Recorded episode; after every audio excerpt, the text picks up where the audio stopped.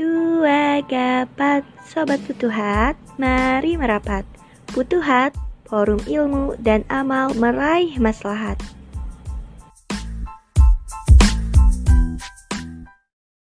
Assalamualaikum. Kembali lagi sama aku. Udah lah ya jangan kenalan lagi. Udah hafal kan ya suaranya?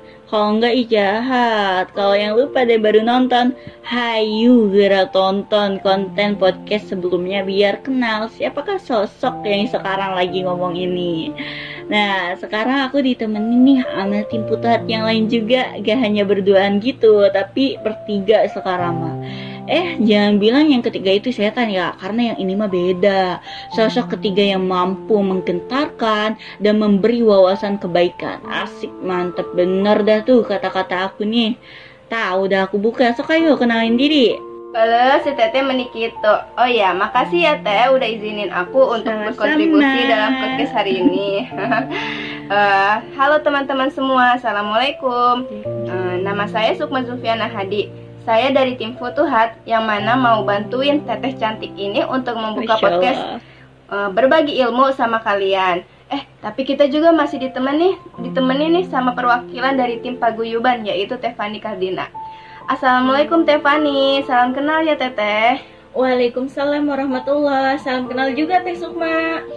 Oke, baiklah. Jadi kali ini kita semua, yakni aku, Teh Sukma, dan tentunya Teh Fani, kita bertiga akan membahas mengenai pandemi. Islam punya solusi. Islam tuh paket komplit banget ya Teh. Mm-mm. Setiap masalah selalu ada jawabannya. Benar-benar Benar-benar benar. benar. Kalau aku baca di postingan tim Futuhat di Hmm. Instagramnya, Mm-mm. ternyata pandemi atau wabah ini juga kan pernah terjadi ya Teh di sepanjang sejarah di beberapa wilayah Islam dulu. Wah, masya Allah, Tefani seneng deh. Berarti Tefani suka nyimak ya kalau dari postingan kami. Iya dong Teh. Alhamdulillah, bener Tefani ada sejarahnya. Aku ceritain singkat nih ya. Eh, jadi pada tahun 639 Masehi, daerah Syam, Palestina, Syria, Yordan pernah terjangkiti sebuah penyakit. Wabah seperti apakah itu? Wabah penyakit seperti kusta atau lepra. Puluhan ribu orang meninggal saat itu. Innalillahi. Tak terkecuali sebagian sahabat Nabi Muhammad SAW. Saat itu Umar bin Khattab menulis surat kepada Abu Ubaidah yang saat itu berada di Syam memintanya agar pulang ke Madinah karena khawatir keselamatannya.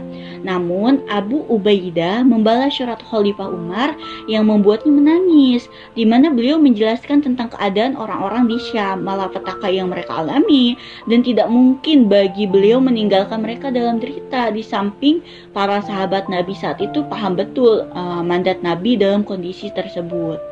Uh, jika kalian mendengar tentang wabah to'un di suatu negeri, maka janganlah kamu memasuki negeri itu.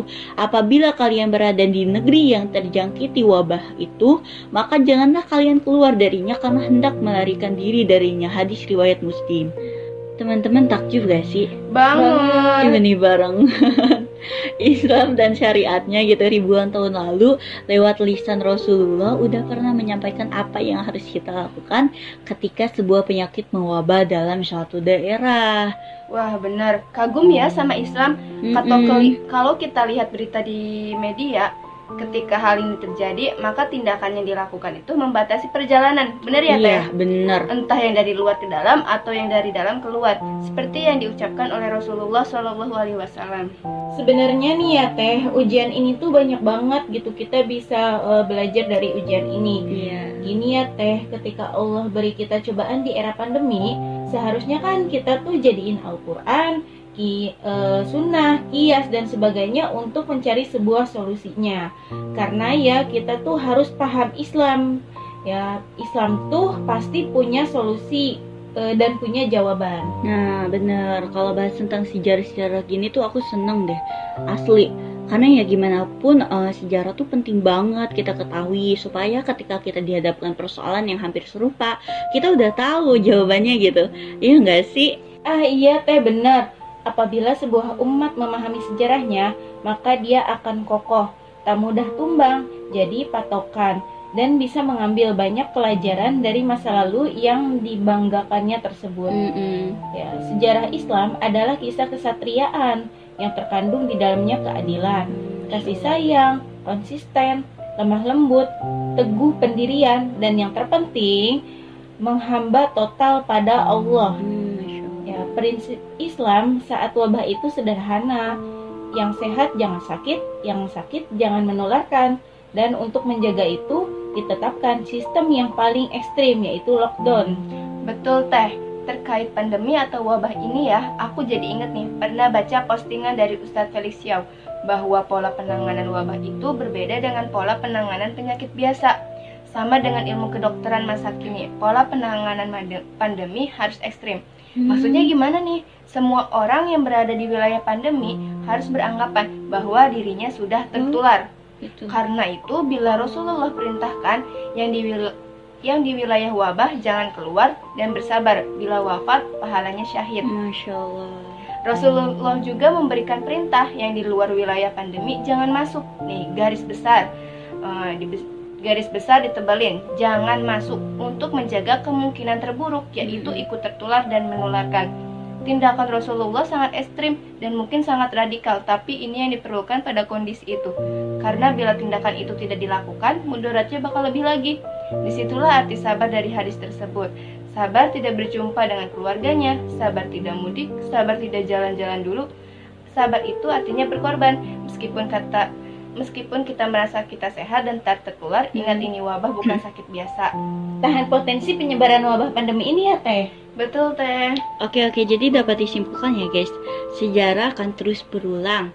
Hanya tokoh-tokohnya saja yang berbeda. Umat Islam dari dulu hingga kini menjadi saksi Berbagai jenis wabah dan bencana Karena dengan itu manusia yang berpikir Akan mengambil banyak hikmah dan pelajaran. Di antara hikmah yang dapat dipetik dari pandemi COVID-19 ini uh, Adalah timbulnya kesadaran diri masyarakat Menaati aturan pemerintah Untuk melakukan physical distancing Jaga jarak gitu mm, menjauhi wilayah zona merah dan mematuhi standar kesehatan yang ditetapkan pemerintah.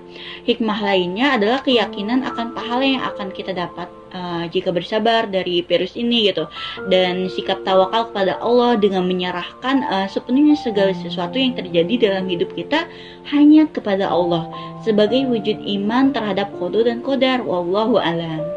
Islam solusi banget deh. Masya Allah, Alhamdulillah ya. Alhamdulillah kita bisa memeluk agama ini ya. Hmm, mungkin pembahasan kali ini dicukupkan dulu ya guys. Semoga teman-teman gak bosan ya dengerin podcast kita. Semoga juga obrolan-obrolan yang kita lakuin bisa menambah atau menebar sisi manfaatnya kepada teman-teman semua. Amin ya Allah ya Rabbal Alamin. Amin.